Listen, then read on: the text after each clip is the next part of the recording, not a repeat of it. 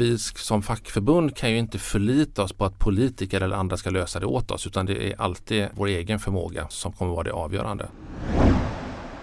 Du lyssnar på Samhällsvetarpodden med mig Ursula Berge. Och mig Simon Winge. Idag pratar vi om valet och facket. Bara för att vädret är galet så måste inte politiken vara det. Om vi får bestämma så kommer alla utvisas. Det här är ett styrkebesked för den svenska modellen. Blir det krig i Sverige så tror jag vi alla skulle vilja se en samlingsregering. You look at what's happening last night in Sweden. Who would believe this? Sweden! Säga hej och välkommen till Samhällsvetarpodden. Vi som leder här eh, är jag, Simon Winge, som chefsekonom. Och jag Ursula Berge och jag är samhällspolitisk chef och vi jobbar båda på Akademikerförbundet SSR. Och idag tänkte vi prata och fortsätta vårt samtal kring vad det här valet kommer innebära för fackföreningsrörelsen och för hela den svenska modellen. Och med oss har vi Martin Linder som är förbundsordförande för Sveriges och Nordens största eh, tjänstemannafackförbund Unionen. Välkommen! Tack så mycket! Men vi kastar oss in direkt i anslutningsgrad. För vi har pratat här i den här podden om att Eh, anslutningsgraden och fackföreningsmedlemskapet sjunker generellt i samhället och har gjort det sedan 90-talet nästan. Eh, och särskilt bland unga och inom privat sektor. Eh, så hur, vad tänker du att det här beror på och delar du vår oro inför den här utvecklingen? Ja, det är klart att man ska vara eh, orolig tror jag, runt anslutningsgraden och organisationsgraden. För eh, vi får ju aldrig glömma att eh, det är ju det som är grunden till hela legitimiteten och hela styrkan i den svenska modellen och för de svenska fackförbunden. Samtidigt tänker jag ibland att det är ju en av de omvärldstrender som har skett eh, under den här perioden är ju till exempel globalisering. Eh, vilket ju i många sammanhang gör att vi blir mer lika omvärlden i olika delar.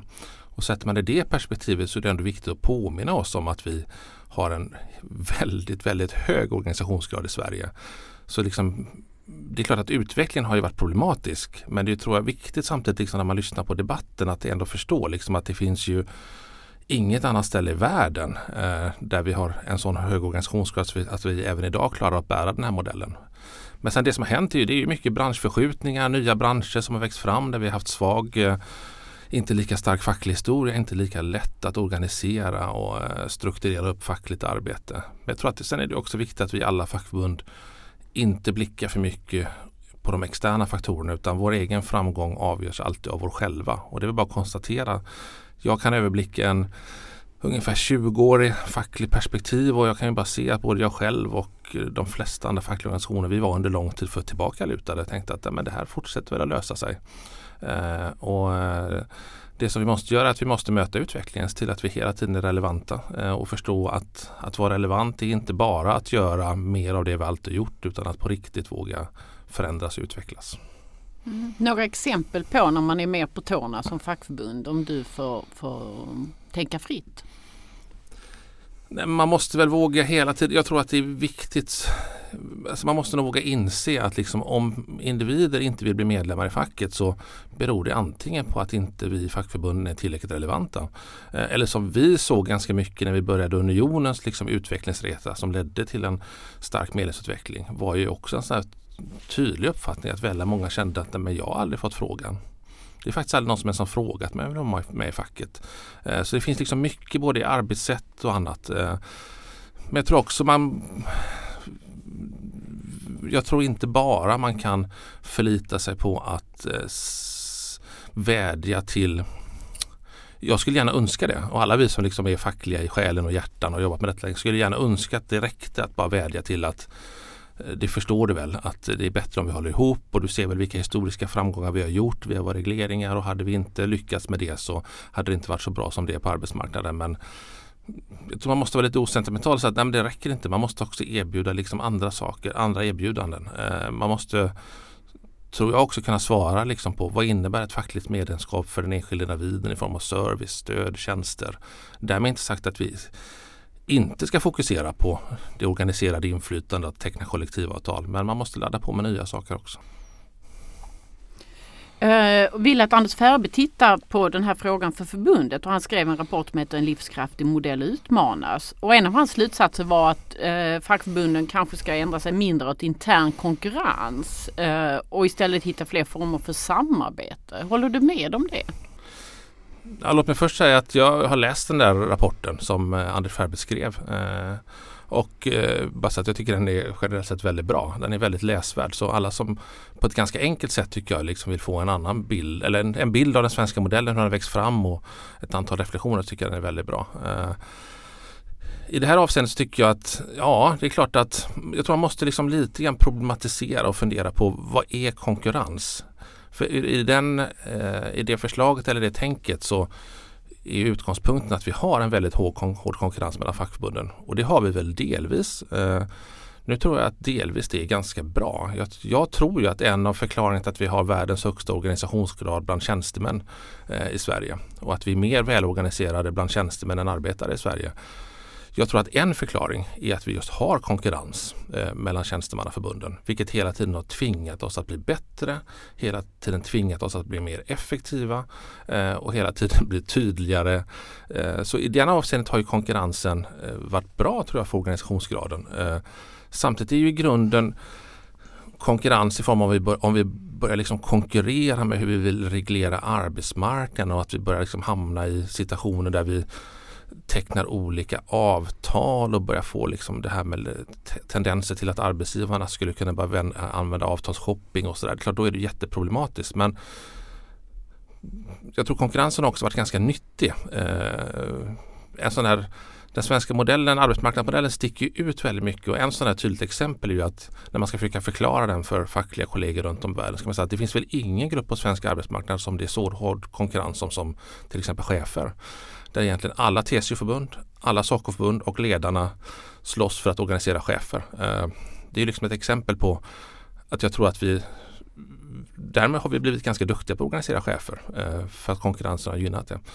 Sen tycker jag också det är jätteviktigt att se att det beror på lite grann vad konkurrensen beror på. Eh, för i någon mening måste vi nog tror jag våga liksom se, våga erkänna att det finns också olika idéer. Eh, för vad är då ett, vad är ett fackförbund för något? Det är ju inte bara liksom själva organisationen, organisationsnumret och våran eh, verksamhet utan för mig är alltid grunden idén. Idén är starkare än organisationen och i den meningen så har vi överlappande och konkurrerande idéer, inte minst på tjänsteområdet där Unionen, vi och många andra TCO-förbund står liksom för idén att nej, vi skapar den bästa styrkan genom att alla är med i samma förbund. Det är det vi måste hålla ihop alla på arbetsplatsen. Medan många SACO-förbunden liksom har en helt annan organisationsidé. Att nej, det är genom att hålla ihop oss som har liksom en särskild eh, utbildningsbakgrund som skapar eh, den bästa intressegemenskapen. Eller förbund som ledarna som säger nej, men det är vilken befattning vi har. Och det där är liksom en idékonkurrens. Eh, och, jag, och vi tror ju stenhårt på att vår idé är den bästa. Eh, och i den meningen är det väl kanske naturligt och bra att det blir konkurrens. Men sen var ju Färbe också inne på samarbete eh, och det är klart att vi alltid ska samarbeta. Eh, eh, och vi i Unionen är ju inblandade i mängder av samarbete med massa förbund. Eh, så jag tror att konkurrens behöver inte vara fel. Det kan till och med vara en fördel eh, för utvecklingen av organisationsgraden. Eh, men det måste göras på rätt sätt eh, och eh, samarbete är alltid bra. Om vi eh, försöker, alltså vi ska både konkurrera och samarbeta säger du. Om vi försöker vara lite konkreta. Vi, vi är i ett läge nu här där vi, vi, vi ser en sjunkande organisationsgrad. Om vi ska flytta positioner och alltid vara på tå som i, i samarbete över alla fackföreningsgränser. Vad kan du säga konkret då som en idé? Ja, men det tycker jag vi kan. Vi har ju många exempel på det. Eh, jag tror att det handlar väldigt mycket om att man man måste i grunden hitta sina intressegemenskaper eh, och sen bygger man samarbete på det. Samarbeten som inte bygger på genuina intressegemenskaper har väldigt sällan någon förutsättning för att bli speciellt långsiktiga, speciellt hållbara eller speciellt kraftfulla.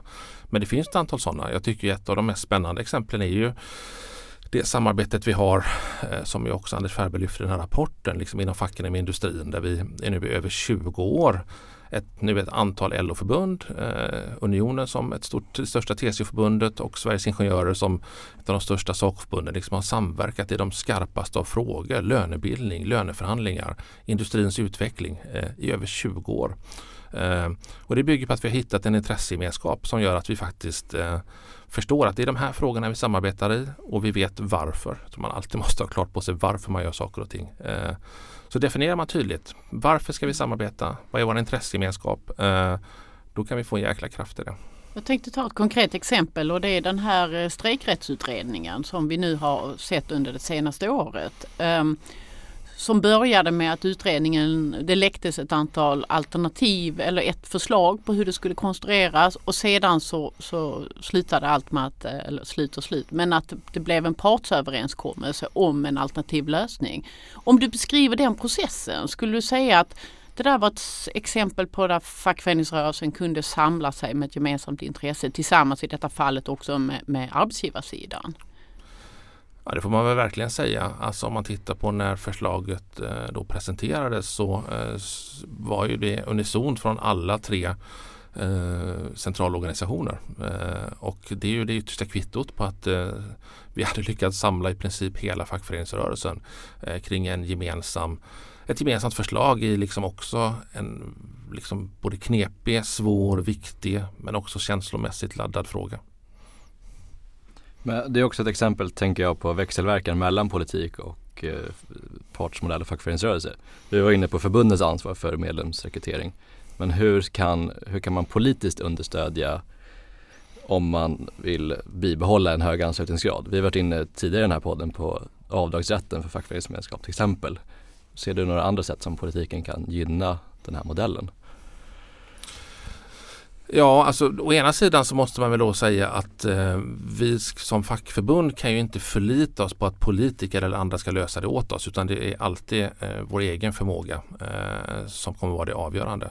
Eh, men sen är det ju viktigt att eh, politiken bidrar till att sätta liksom, ramverk, spelregler, eh, bidrar till att det blir balans mellan parterna. Eh, eh, där ju det är ju alla överens om tror jag eh, utifrån lite olika utgångspunkter. Alltså att, att en stark organisationsgrad, alltså att många är med i facket är ju helt grundläggande. Så man, det blir ju jättemärkligt. Alltså man kan ju liksom inte vara emot stimulanser för att fler är med i facket om man samtidigt tycker att den svenska modellen är bra. Eh, så att återinföra eh, rätten till avdragsrätt är ju liksom ett konkret exempel där politiken kan stötta det så det, det är väldigt viktigt tror jag, liksom, att politiken måste ju kunna understödja, sätta ramarna eh, och se till att vi får rätt spelplan och rätt balans mellan parterna. Eh, det som politiken inte får göra och det är det som ofta politiken har svårt med är ju att ska den här svenska arbetsmarknadsmodellen funka så måste man förstå att då måste intressekonflikter lösas mellan parterna, mellan fack och arbetsgivare. Eh, så jag tror politiken gör alltid fel om man försöker liksom in i arbetsmarknadsmodellen eh, skicka in sina egna uppfattningar i olika intressefrågor. Eh, för det kortsluter hela modellen. Och där blir också det blir knepigt med de politiska sakfrågorna ibland eftersom eh, liksom arbetet mellan fack och arbetsgivare har en helt annan dynamik än det politiska arbetet där, där vi identifierar en fråga mellan arbetsgivare och fack och sen gnetar vi ju på till vi hittar en kompromiss som båda parter kan leva med och sen kommunicerar vi. Men den politiska dynamiken är ju ofta att man väldigt tidigt slänger ut en kul idé och en bra tanke som man inte har en aning egentligen på hur den ska verkställas. Eh, och då kan det ibland låta som att politiken är mycket snabbare och att parterna är väldigt långsamma. Men jag tycker man ska mäta det där på hur snabbt gick det från att man identifierade en utmaning på arbetsmarknaden eller samhället som måste hantera till att man fick en reform på plats. Mm. Då tror jag ofta eh, den svenska modellen där vi löser det mellan parterna är mycket mer eh, eh, snabb och effektiv. Men vi kommunicerar när vi är färdiga ofta. Jag tänkte den här um, diskussionen om att politiken kan understödja uh, parterna. Så tänkte jag att uh, efter valet 2006 kom det ett antal politiska reformer, framförallt vad det gäller a-kasseavgiften, eh, inkvalificeringsreglerna i a-kassan. Man tog bort den avdragsrätten för fackavgift som dramatiskt minskade antalet medlemmar i fackförbund. Uppemot en halv miljon försvann eh, på ett bräde. När du säger när du säger att det är vad vi själva gör som spelar roll så var ju det ett exempel på, på någonting annat. Politiken kan också liksom påverka fackföreningarnas eh, medlemsantal i, i väldigt negativ riktning. Ja absolut. Eh, jag menar att jag vill hela tiden försöka, det får inte bli ett flyktbeteende. Eh, att, man, att vi från i våra organisationer pekar på att politiken måste lösa saker åt oss. Vi måste alltid lösa det själva. Men det är klart man kan ju ganska effektivt rasera det är ju inte något jätteproblem liksom, tror jag. Att eh, lägga fram och köra igenom x antal politiska förslag så har vi inte den här modellen längre. Eh, om det var motivet fullt ut bland de förslagen, det har jag ingen aning om, det får man fråga andra. Men det är klart det hade ju väldigt kraftfulla effekter. Eh, eh och det finns ju också politiska förslag nu i debatten där vi kan vara väldigt oroliga för att man kanske inte riktigt, antingen förstår man och då är det väldigt ett raffinerat sätt att ändra maktbalansen och försvåra för facket och därmed försvaga den svenska modellen. Eller så gör man det av okunskap eh, och då gäller det för oss att försöka förklara vad vissa förslag kan innebära. Så självklart kan politiska förslag och politiska reformer eh, dramatiskt ändra förutsättningarna för oss att verka. Absolut. Och då tänkte jag att vi skulle gå in på en speciell fråga och det är LAS. Mm. Eh, om vi tittar på den här valrörelsen nu. Inför valet 2006 så gick ju Alliansen inte fram med några stora förändringar av, av arbetsmarknadens funktionssätt överhuvudtaget. Förutom att man sen införde allmän visstidsanställning. Men, men nu är det en helt annan spelplan. Vi ser ganska många partier på, på högerkanten som går fram med ganska drastiska förslag vad det gäller turordningsreglerna. Och tydligast är väl kanske Centern där man ska ta bort turordningen helt och hållet för alla i privata företag med färre än 50 anställda. Hur tänker du runt hur landskapet har förändrats i den frågan? Ja men där har ju landskapet förändrats eh, dramatiskt och därmed också har ju liksom debattklimatet runt den här frågan intensifierat. Där liksom, eh, vi och de flesta andra fackförbund har liksom markerat väldigt tydligt mot att vi tycker det här är väldigt dåliga förslag. Den stora liksom Eh, den stora positionsförändringen skedde väl i Moderaterna där man eh, liksom fick ett stämmobeslut på att man skulle driva en annan linje man gjort innan. Eh, Eh, och då handlade det ju för oss, eh, om man nu ska stå i en podd så här och avslöja strategier, men det kanske man ska för det blir bättre eh, material då. Ehm, då var det ju viktigt, för mig var det väldigt viktigt att vi från fackföreningsrörelsen då gjorde en markering och säga liksom att för jag tror det var, jag tror dels var så att Anders Borg och Reinfeldt och gänget de såg, de ville minska antalet konfliktytor eh, mot facken. Eh, och då var vi tvungna att markera att den här konfliktytan består. Bara liksom visa att men vi tycker jäkligt illa om det här. Eh, ni måste förstå det. Men det gör vi inte av eller vi gör det inte av partipolitiska skäl utan vi gör det av sakliga skäl. Eh, så vi har ju varit oerhört kritiska mot de här förslagen. Men då är det samtidigt viktigt att se att det är inte så att i alla fall vi i Unionen inte tror att vi behöver utveckla regleringar runt anställningsskyddet, att vi inte behöver utveckla regleringar och förändra. Eh, problemet är bara att om man med, om man med lagstiftning Eh, på det sättet eh, ger vad ena sidan vill ha, i det här fallet arbetsgivarna, så den här frågan, det kan man tycka vad man vill om, men nu har vi haft den här lagstiftningen i nästan 40 år eh, och den har liksom varit en av de centrala frågorna när vi har försökt göra stora liksom reformer på arbetsmarknaden i förhandlingar om nya huvudavtal. Har detta varit en av de liksom stora bitarna som vi försöker hitta lösningar på. Eh, när vi från PTK försökte få till ett nytt omställningsavtal så är detta liksom den stora frågan. Och det har ju gjort att vi har kommit till förhandlingsbordet i många sammanhang. Både väldigt övergripande men det bidrar också till väldigt många förhandlingar ute i företagen. Och det är klart att om man via lagstiftning ger arbetsgivarna exakt det de vill ha så måste man förstå att det förändrar förhandlingsviljan från arbetsgivarna väldigt mycket och därmed förändrar balansen mellan fack och arbetsgivare väldigt mycket till fackens nackdel. Upplever du att det här politiska landskapet vi är i har gjort att motparten inte är så intresserad av att förhandla i de här frågorna just av det skälet? Ja, det är nog min bedömning i alla fall.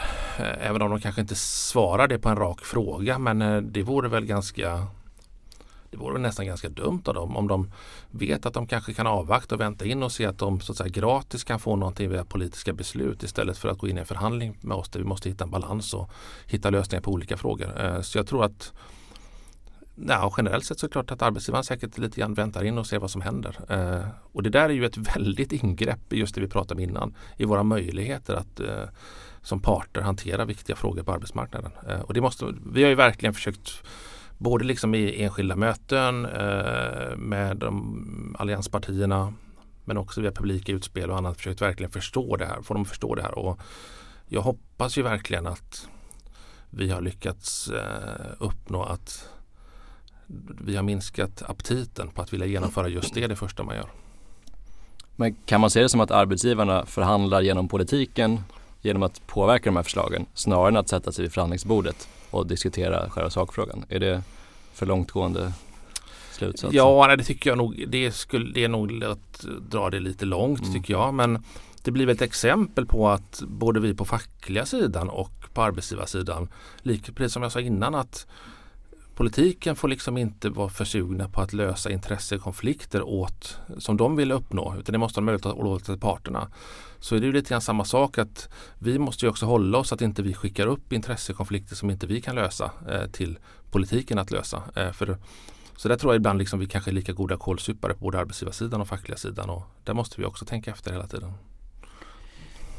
Jag får lite intrycket av att politiker är väldigt, väldigt otåliga vad det gäller svensk arbetsmarknad just nu. Och, och det här med anställningstryggheten det är en sak. En annan sak är ja, men synen på öronmärkta pengar till vissa yrkesgruppers löner. Vi ska sen komma in på det som heter inträdesjobb. Upplever du också att det finns en att politikerna har tröttnat på parterna på något sätt och gärna vill vara inne och peta själv och i så fall varför? Jo, men vi upplever nog också att det finns fler exempel på det. Vi har pratat om turordningsfrågan. Eh, eh, lyssnar man liksom på de politiska förslagen nu i valrörelsen så finns det väl nästan ingen yrkesgrupp i offentlig sektor som inte har fått något politiskt förslag om eh, hur lönerna ska hanteras. Eh, eh så det verkar ju finnas... Hur ska man uttrycka det? Det är klart att jag i någon mening kan Alltså hur, hur vi reglerar arbetsmarknaden är ju en väldigt viktig fråga för samhället. Eh, och det är klart att jag kan förstå klåfingrigheten och mm, eh, så här, otåligheten från politiken att vi tycker ju också saker om saker. Vi vill vara med och liksom pilla i detta.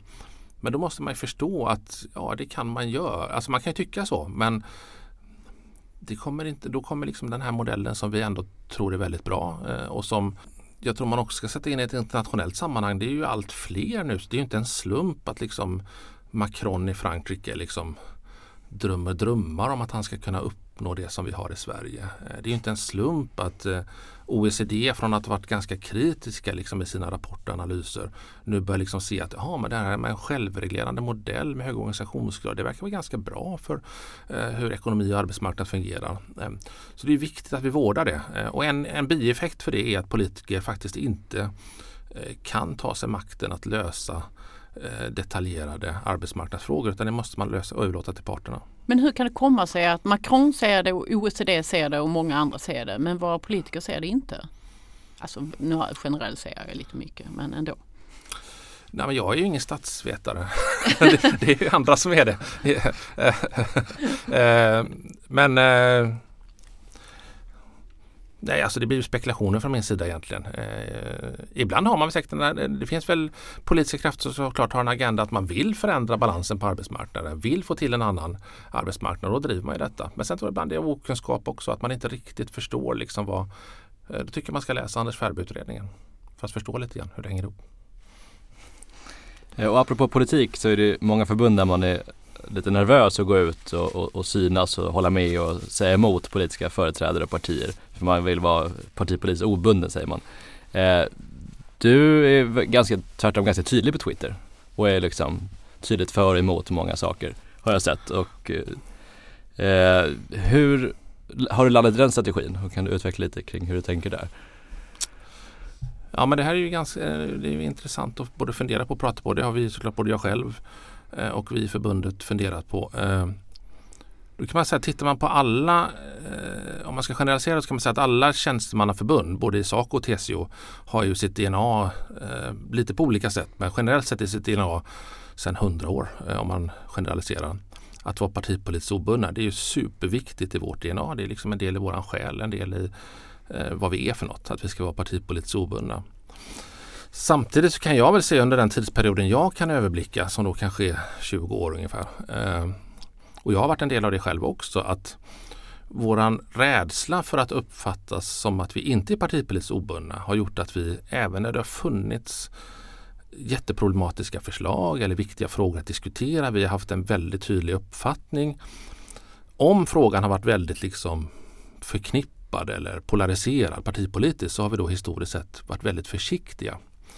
Eh, och då har väl vi konstaterat att, och vi har också liksom fattat kongressbeslut på det, att en av, våra, eh, en av de viktigaste komponenterna i vår strategi för att lyckas med det vi ska göra för att vi ska uppnå vår vision, det vill säga att vi ska vara den ledande kraften för att uppnå trygghet, glädje och framgång i arbetslivet. Eh, ja, men då kan man nog inte, en delstrategi i det då är ju att faktiskt väldigt mycket försöka påverka vad andra fattar för beslut och vad andra tycker och tänker och försöka bidra till att sätta rätt verklighetsbild. Eh, och då, då tror inte jag det där funkar. Liksom. Eh, då backar man för mycket undan. Eh, så eh, mitt förhållningssätt är väl snarare att säga nej men definitionen på partipolitiskt obunden är väl att vi konsekvent struntar i hur sakfrågan ligger partipolitiskt eh, och försöker agera.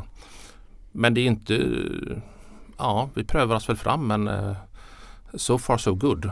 Jag tror liksom att det är viktigt att fackföreningsrörelsen får en röst i samhällsdebatten eh, och då kan man inte vara för försiktig. Och min drivkraft är ju att över 600 000 privatanställda tjänstemäns röst ska höras i debatten. Eh, och då kan jag liksom inte backa undan bara för att en viss fråga råkar vara positionerad på ett visst sätt partipolitiskt. Men jag tror samtidigt för mig är det jätteviktigt att jag försöker vara noggrann med att hålla mig till frågor som just, just rör arbetsmarknad, rör hur det skapas fler och bättre jobb i den privata sektorn. Det som liksom medlemmarna gett oss mandat att jobba i. Jag ska inte gå ut och tycka allmänpolitiskt. Jag tänkte vi skulle mm, prata lite om ett förslag som allianspartierna nu går gemensamt fram med som, som i alla fall jag tycker har gått lite under radarn i debatten. Och det är förslaget om så kallade inträdesjobb. Och det ska ju vara riktat till unga och nyanlända. Och tanken är att man då ska gå på 70% av ingångslönen i branschen. Och eh, och det, är intressanta, det finns flera intressanta perspektiv på det här med inträdesjobb. Men en sak är ju det att det är politikerna som ska sätta den här lönen då. Eh, om man räknar om liksom val eh, sympatiundersökningarna idag till mandat skulle det utgöra nästan 60 procent av riksdagen skulle i så fall eh, kunna vara för det här. Eh, hur tänker du runt det här? Inträdesjobben och, och den politiska situation som finns rörande det här? Nej, men det här är problematiskt ur flera olika sätt. Eh, å ena sidan kan man säga att tanken med inträdesjobben är ju att lösa samma eh, här, utmaning eh, eller samhällsutmaning som parternas förslag runt etableringsjobb. Eh, och det som är väldigt intressant eh, dynamik här är ju att vi från, eh, i det här fallet var det ju LO och Unionen ihop med Svenskt Näringsliv som har förhandlat fram det här förslaget eh, som vi nu då diskuterar med regeringen för att hitta en trepartslösning på detta. Och här är det väldigt intressant liksom att de borgerliga partierna när de föreslår sina inträdesjobb så är det inte bara så att de går emot den fackliga sidan utan även arbetsgivare säger att men vi vill inte ha er lösning, vi har en annan lösning. Det där är ju en jätteintressant eh, och märklig situation. Eh, att Svenskt Näringsliv går ut öppet och, och väldigt tydligt säger att men vi tror att den lösningen ni föreslår, inträdesjobben, är väldigt mycket sämre än våra etableringsjobb. Eh, det är väldigt märkligt. Eh, en annan liksom knepet i det som jag har försökt vara ute och påtala i sociala medier och annat är väl att mm, ja, och det är faktiskt, jag har aldrig hört någon riktigt kunna svara på det. Jag förstår faktiskt inte hur det ska gå till. Att man då med lagstiftning, som jag förstår det, så ska man då på något sätt fatta ett beslut att man via lagstiftning ska man bestämma att vissa grupper på arbetsmarknaden eh, då ska få ut eh, 70 av värdet eh, av kollektivavtalet eh, som man då omfattas av där man jobbar. Ja, alltså jag, eh, det är ju eh, både liksom rent allmänt enorma inskränkningar i vad, vad liksom hela kollektivavtalsmodellen innebär där fria parter på arbetsgivar och fackliga sidan förhandlar fram ett kollektivavtal som ska gälla. Att via lagstiftning gå in och säga att vi ska skriva ner värdet på det för vissa grupper är ju ett väldigt dramatiskt ingrepp. Eh, sen finns, nu inte jag någon jurist, jag är vare sig samhällsvetare eller jurist men det finns det också en juridisk dimension på det här där man verkligen kan ifrågasätta om det här liksom är det förenligt med Europakonventioner och annat som säger liksom att eh, vi har fri rätt att organisera oss och vi har fri rätt att teckna avtal. Eh, eh, så jag har lite svårt att se hur det ska gå till i praktiken måste jag säga. Men Alltså etableringsjobben var ju ändå en ganska så stabil överenskommelse som, och bred då som gjordes i våras som dessutom då arbetsmarknadsministern har ställt sig bakom och vill, eh, vill att det ska förverkligas. Så, så varför har de här partierna som då istället går fram med inträdesjobb redan innan etableringsjobben finns gett upp om dem? Ja, nu hoppas jag väl att de i praktiken inte har gett upp. Eh, jag hoppas att det är så vad som sägs liksom sista halvåret och veckorna innan ett val. Eh, kanske kan ibland vara något annat än vad som händer om man sen sitter eh, i regeringsställning. Eh, jag hoppas det. Eh, för jag tror att här har vi etableringsjobben har vi jobbat med under lång tid. Eh, det har varit ett enormt stort också nu. Dels att komma överens om vad etableringsjobben skulle bli för något och hitta liksom rätt balans i lösningen mellan fack och arbetsgivares intressen. Men nu har det pågått ett oerhört intensivt arbete inte minst på departementsnivå i regeringskansliet och på arbetsmarknadsdepartementet att försöka liksom göra allt jobb kring liksom regleringar, jobb mot olika myndigheter, eh, mot EU-systemet och annat. Så det är ju, ja, jag hoppas återigen där liksom att eh, om man väl hamnar i regeringsställning så borde aptiten på liksom att den här reformen som både fack och arbetsgivare brett vill ha och som det har gjorts ett jättejobb med. Eh, jag hoppas att man har ganska liten aptit att riva upp den. Om du lite kort beskriver etableringsjobb för de som inte kan det lika bra som vi. Hur skulle du beskriva det? Ja, väldigt kort skulle man säga att etableringsjobb eh, handlar ju om att eh, försöka se till att personer som står långt från arbetsmarknaden idag eh, och då är det definierat som personer som eh, enligt vissa eh, definitioner då ganska nyligen har kommit till Sverige eh, eller personer som är yngre och har varit arbetslösa länge eh, ska kunna få chansen att komma in på arbetsmarknaden på ett annat sätt. Eh, och etableringsjobben bygger i grunden på att vi är överens om att man då ska kunna erbjuda en tvåårig, max tvåårig visstidsanställning där arbetsgivaren får en väldigt låg kostnad eh, men att staten riktar ett så att säga, bidrag eller eh, lönekompensation eh, till den enskilde direkt för att det ska nå upp sammantaget en nivå som eh, motsvarar lägstlönerna i avtalet. Så på det sättet hittar man ett sätt för att här, få ner kostnaderna för arbetsgivaren men samtidigt till att den enskilde inte hamnar under nivån på lägstlönerna. Vilket är en ganska bra kompromiss. Ja, för om man kollar på inträdesjobbslönen då landar man någonstans 4 000 under lägstalönerna idag om vi har räknat rätt. Eh, kan man ens leva på det eller får vi någon form av working poor klass i Sverige? Tror du? Nej, det kommer bli väldigt utmanande att leva på det. Allra helst med tanke på att många av jobben skapas i storstäderna där det finns höga levnadsomkostnader. Så då måste man kanske, komp- så det då måste man kanske kompensera det med andra bidrag och då vet jag inte riktigt vad man har uppnått. utan om man nu har ett fokus på att vi ska integrera personer i samhället genom att integrera dem på arbetsmarknaden så är jag väldigt svårt att se varför vi ska integrera dem utifrån andra förutsättningar än de vi har kommit överens om. Eh, det, för det bygger ju på att man blir integrerad och får liksom en inkomst som gör att man får tillräcklig liksom ekonomisk självständighet för att kunna börja liksom leva sitt liv och fatta sina egna beslut. Det är väl det som är integration. Om man, tänker, om man jämför etableringsjobb med inträdesjobb så båda handlar ju om att man ska sänka kostnaderna för arbetsgivaren att anställa och där är ju eh, förslagen jämförbara. Den stora skillnaden är ju just vad den enskilde får ut i plånboken. Är det det som är syftet? Att människor ska, vissa människor ska ha mycket mindre pengar? Ja det vet jag inte, det får man ju fråga dem. Eh, jag, kan inte, jag vet inte. Det, de, det som eh, flera av allianspartierna säger är ju att det de är kritiska mot kring etableringsjobb då brukar de ju nämna att de är emot modellen att staten ska liksom betala ett bidrag rätt till den enskilde. Eh, nu kan man säga att det är ju det här som arbetsgivarna själva har sagt att för att det här ska bli volym i det här och för att våra medlemsföretag, säger arbetsgivarna, verkligen ska kunna bidra på ett bra sätt så behöver vi göra systemet mycket enklare. Arbetsgivarnas analys är ju att många av de andra systemen som har testats innan har varit alldeles för krångliga. Så att företagen känner att den här administrationen mäktar vi inte med, att det blir en för hög tröskel. Så det här är liksom arbetsgivarnas egen analys för att vi ska få volym i det. Ehm, och det blir lite märkligt då tycker jag att allianspartierna tycker att de eh, vet bättre hur det ska funka än arbetsgivarna själva. Sen brukar man kritisera att Eh, då inte företag utan kollektivavtal omfattas av etableringsjobben. Eh, och det är ju delvis en såklart konsekvens av att det är parterna som tagit fram det. Det vore väldigt konstigt om vi eh, reglerar vad som skulle gälla utanför kollektivavtalen när vi gör det via kollektivavtal. Samtidigt kan man tycka att det där kan ju knappast knappast vara en volymfråga. 90 procent av alla jobb i Sverige omfattas av kollektivavtal. Så volymmässigt skulle etableringsjobben bli väldigt stora.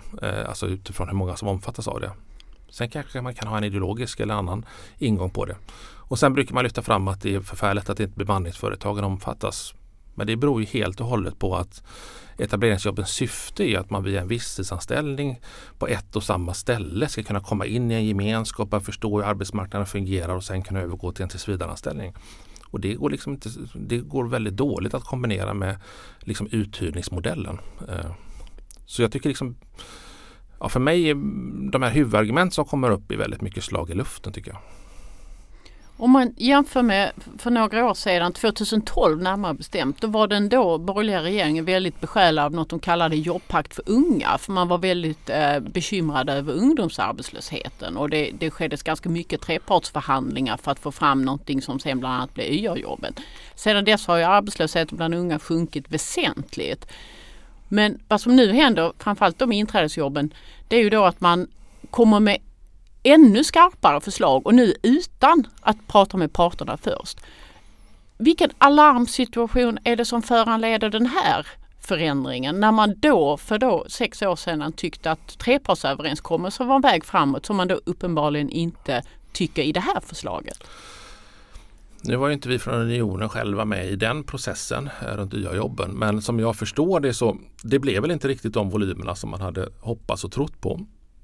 Och en av analyserna var just att man snävade in målgrupperna lite för mycket. Eh, här har vi mycket bredare målgrupp med etableringsjobben eh, och att man gjorde det lite för krångligt. Och här är ju då ett, en, en drivkraft i etableringsjobben har varit att göra det enkelt för att på det sättet minska trösklarna. Eh, så eh, om man nu tycker att det var problem med YA-jobbsreformen så är det ju precis delvis de sakerna vi försöker lösa med etableringsjobben.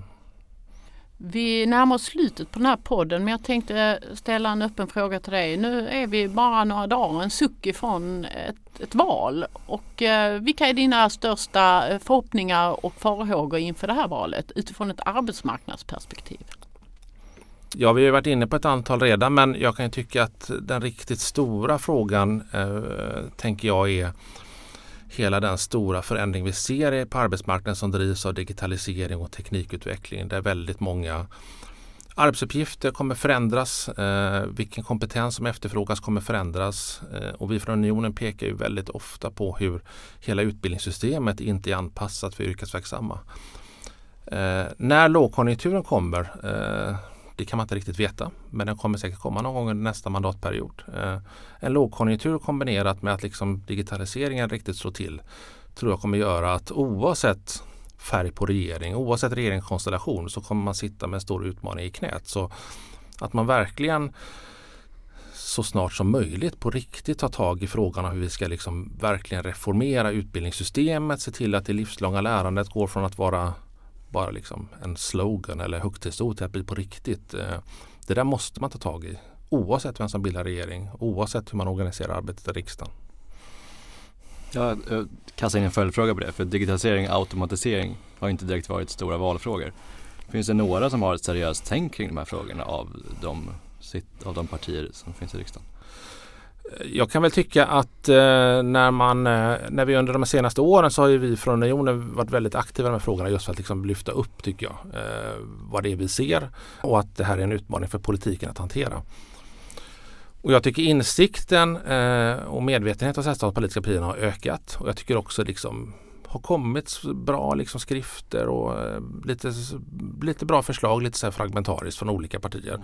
Men det är klart att vi ser inte att det finns, när vi nu granskar vad man skriver liksom i sina valplattformar och valmanifest och vallöften så är det väldigt lite av det. Eh, och det tror jag, ja, det spelar ingen roll. Man måste, kommer vara tvungen att ta tag i det ändå. Ja, det var allt från Samhällsvetarpodden den här veckan. Samhällsvetarpodden görs varannan vecka och fångar upp stora samhällspolitiska frågor. Helst med facklig twist. Prenumerera gärna på oss på de ställen där du brukar hitta dina podcasts. Samhällsvetarpodden görs av Akademikerförbundet SSR, Sveriges ledande samhällsvetarförbund. Och som vi varit inne på så har vi ju under året pratat extra mycket om partsmodellen och svenska modellens framtid. Så ni får gärna gå in och lyssna på det om ni vill. Hej då!